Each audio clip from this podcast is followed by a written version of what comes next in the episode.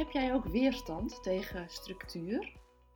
In eerdere podcastafleveringen heb ik het al een beetje gehad over je agenda, over e-mail.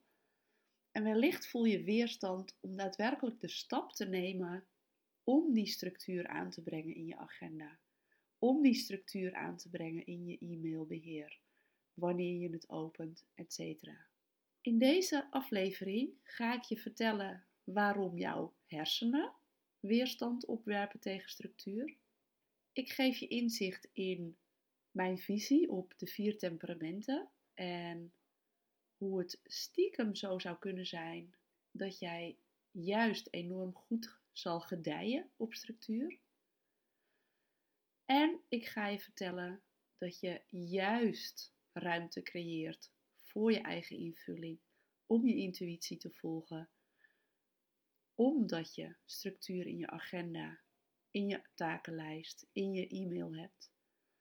Dat dit ruimte geeft om juist daarin je eigen ding te doen. Om jouw kennis en intuïtie samen te laten smelten tot geweldige oplossingen in jouw pleeggezinnen bijvoorbeeld. Welkom bij weer een nieuwe aflevering en deze keer over weerstand tegen structuur.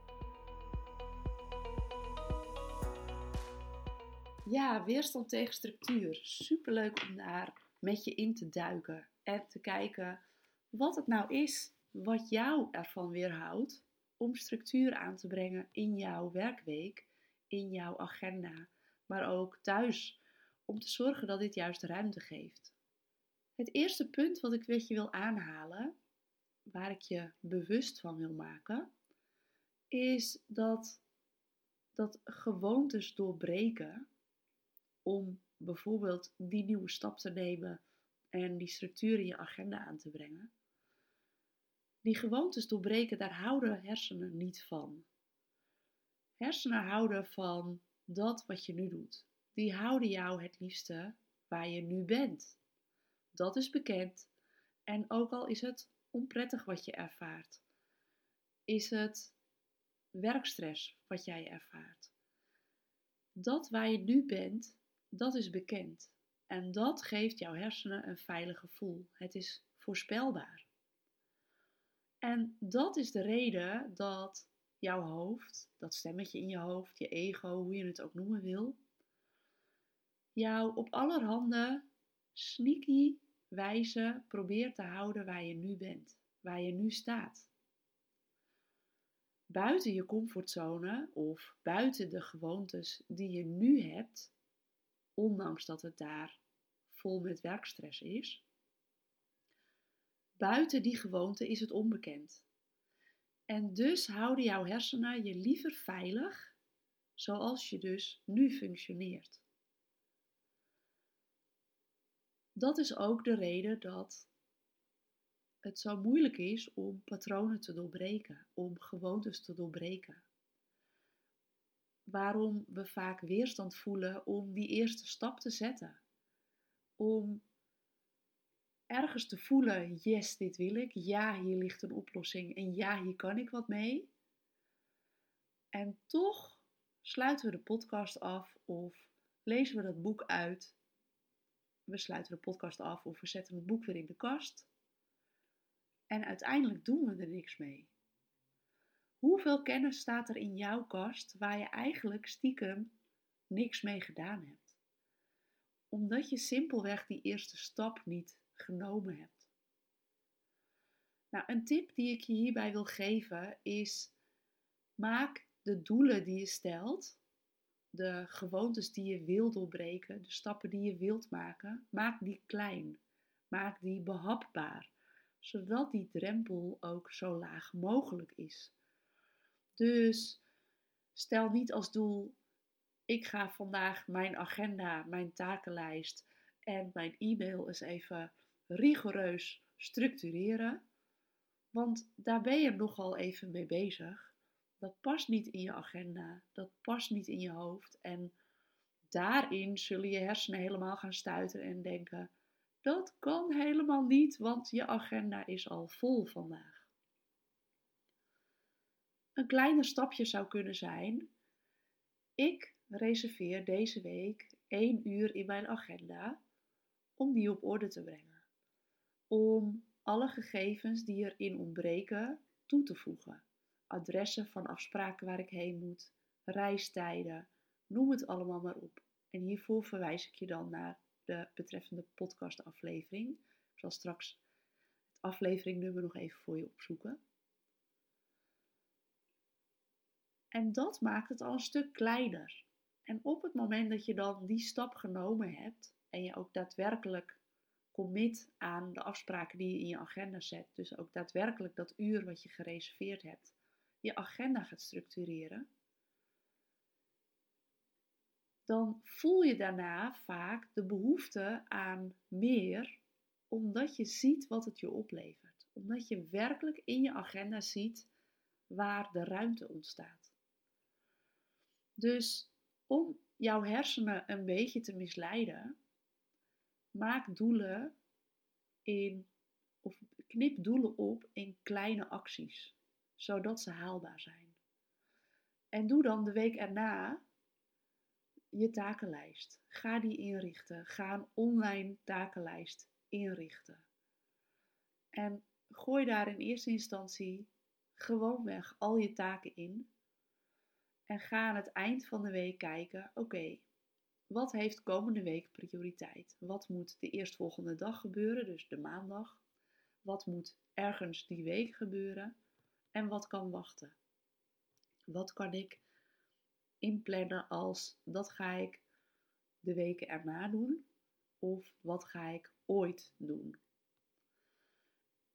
En zo breng je stap voor stap structuur aan en ga je ervaren wat het je oplevert, waardoor dat stemmetje in jouw hoofd jou er niet meer van gaat weerhouden om jouw gewoontes te doorbreken dat was de ene invalshoek die ik met je wil, die ik met je wil bespreken, die ik met je wil aanhalen. Als jij weerstand hebt tegen structuur. Een andere is, is dat het inzicht in wie jij bent, welke temperamenten jij in je hebt, je heel veel inzicht kunnen geven in wat jij misschien wel heel erg nodig hebt. Ik zal je het voorbeeld geven van hoe mijn temperamenten er grote lijnen, in grote lijnen uitzien. Ik heb, laten we de getallen aangeven, een 50% cholerisch temperament in mij, 30% sanguinisch en dan nog 10% melancholisch en 10% flegmatisch, denk ik.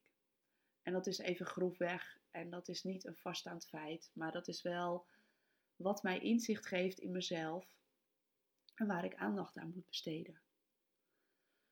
Dat 30% sanguinische temperament, dat is de chaot in mij.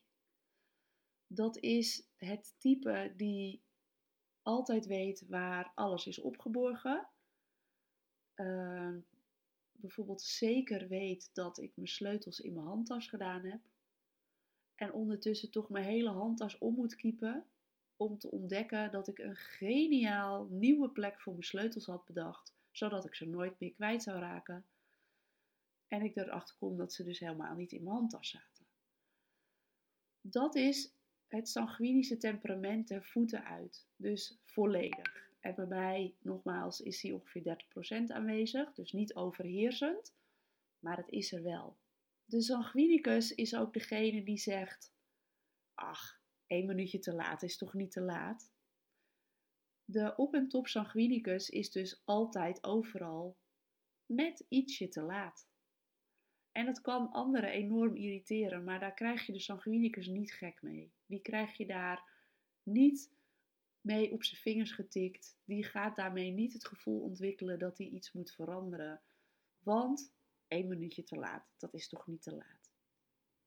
Nou, dat sanguinische temperament, iedereen heeft daar wel een vleugje van in zich, maar als je hierin dingen herkent, en nogmaals, dat hoeft echt niet overheersend aanwezig te zijn, maar als je herkent dat het een vleugje in jou aanwezig is, dan heeft dit type juist structuur nodig. Dan heb jij juist structuur nodig.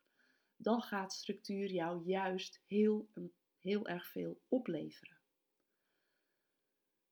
Doordat je. Het vraagt wel wat extra doorzettingsvermogen, dat allereerst omdat dit type natuurlijk ergens wel dat eigenzinnige en dat creatieve in zich heeft om daar onderuit te komen. Maar als dit type, nou laat ik het zo zeggen, als dit type bijvoorbeeld te herkennen is in een van jouw kinderen, dan gedijt dit type juist door duidelijke grenzen, door duidelijke afspraken. Um, onze pleegdochter heeft een behoorlijke vleug van dit temperament in zich. En die kan letterlijk zeggen: Ach joh, ik was één minuut over half negen op school, dat is toch niet te laat? Wat zit die leraar nou te zeuren? Dus die heeft dit ook ten voeten uit. En wat kinderen nodig hebben van ouders of van docenten of welke begeleiders dan ook, dat is door die grenzen aan te geven, door die keihard aan te geven, door afspraken te maken. Oké, als je over die grens heen gaat, dan nou, zoals scholen dat bijvoorbeeld doen, als jij niet om half negen in de les zit, dan moet je je morgen om acht uur melden. Ja, dat zijn gewoon concrete dingen die scholen bijvoorbeeld pakken om die structuur erin te houden. Want het wordt zeker op grotere scholen met 1500 leerlingen, als we het over de middelbare scholen hebben, dan moet er een structuur zijn om te zorgen dat het niet één grote chaos wordt. En zeker in de puberteit waarin uh, kinderen enorm tegen alle grenzen in hun eigen grenzen gaan ontdekken. Dus over grenzen heen gaan om vervolgens hun eigen grenzen te verkennen en te gaan stellen voor in hun volwassen leven. Dan is die structuur rete belangrijk. En dan weer terug naar jouzelf. Als jij dit type herkent in jezelf, dan mag je jezelf echt streng aanpakken op die structuur. En erop vertrouwen, even op mijn ervaring vertrouwen, dat het je juist ontzettend veel ruimte gaat opleveren om in te fladderen, te pierenwaaien en te doen waarvan je op dat moment voelt waarmee je waardevol kunt zijn, waarin je uh, succesvolle adviezen kunt uit nou, uh, brainstormen. Lekker kunt mijmeren over, oké, wat kun, kan ik nou voor dit pleeggezin uh, het beste doen? Dus juist dat sanguinische temperament, stiekem gedijt die enorm op structuur. Dus dat even de invalshoek vanuit temperamenten als je weerstand voelt tegen structuur. Het laatste wat ik je nog mee wil geven is in de basis kost het tijd, kost het een eerste stap om een nieuwe gewoonte aan te nemen. Maar die structuur in jouw agenda en in jouw takenlijst en in je e-mail zorgen er juist voor dat je ruimte creëert om uren vrij te maken om daar je eigen invulling aan te geven, om je intuïtie te volgen, om jouw kennis en intuïtie samen te laten smelten tot geweldige adviezen in jouw pleeggezinnen die jij onder je vleugels hebt. En wellicht is podcast aflevering 23 ook nog interessant voor je, waarin ik je uitleg dat je kenniswerk niet fulltime kunt doen. Dat er steeds meer mensen zijn die vier dagen werken in plaats van vijf, zodat ze uiteindelijk uitkomen op vijf dagen werk. En dat je een hele andere invalshoek krijgt, een ander inzicht krijgt, in dat we vroeger veel op het land werkten en dat prima vijf dagen in de week konden volhouden omdat we daar ook fysiek in getraind waren. Maar jij doet geen fysiek werk, jij doet kenniswerk. En dat vraagt iets heel anders van jou. En de aflevering hiervoor, nummer 28, over Slaaf van je e-mail, waarin ik vertel hoe je je e-mail inricht en op welke tijdstippen je je e-mail opent. Ik hoop dat je hier iets aan gehad hebt, dat het je inzicht gegeven heeft. En ik ben heel benieuwd wat je deze podcast oplevert. Wat is nou jouw grootste takeaway waarvan je denkt: yes, hier kan ik mee aan de slag? En wat is dan ook de eerste stap die je gaat zetten? Voel je welkom om dit met mij te delen. Ik vind het super leuk om dit van je terug te lezen.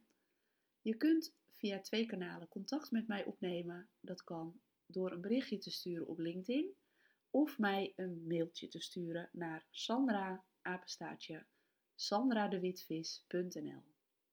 Je vindt hieronder in de show notes nog even de links naar LinkedIn en mijn e-mail. En dan rest het mij nu om jou nog een hele mooie, gestructureerde dag te wensen. Tot de volgende keer.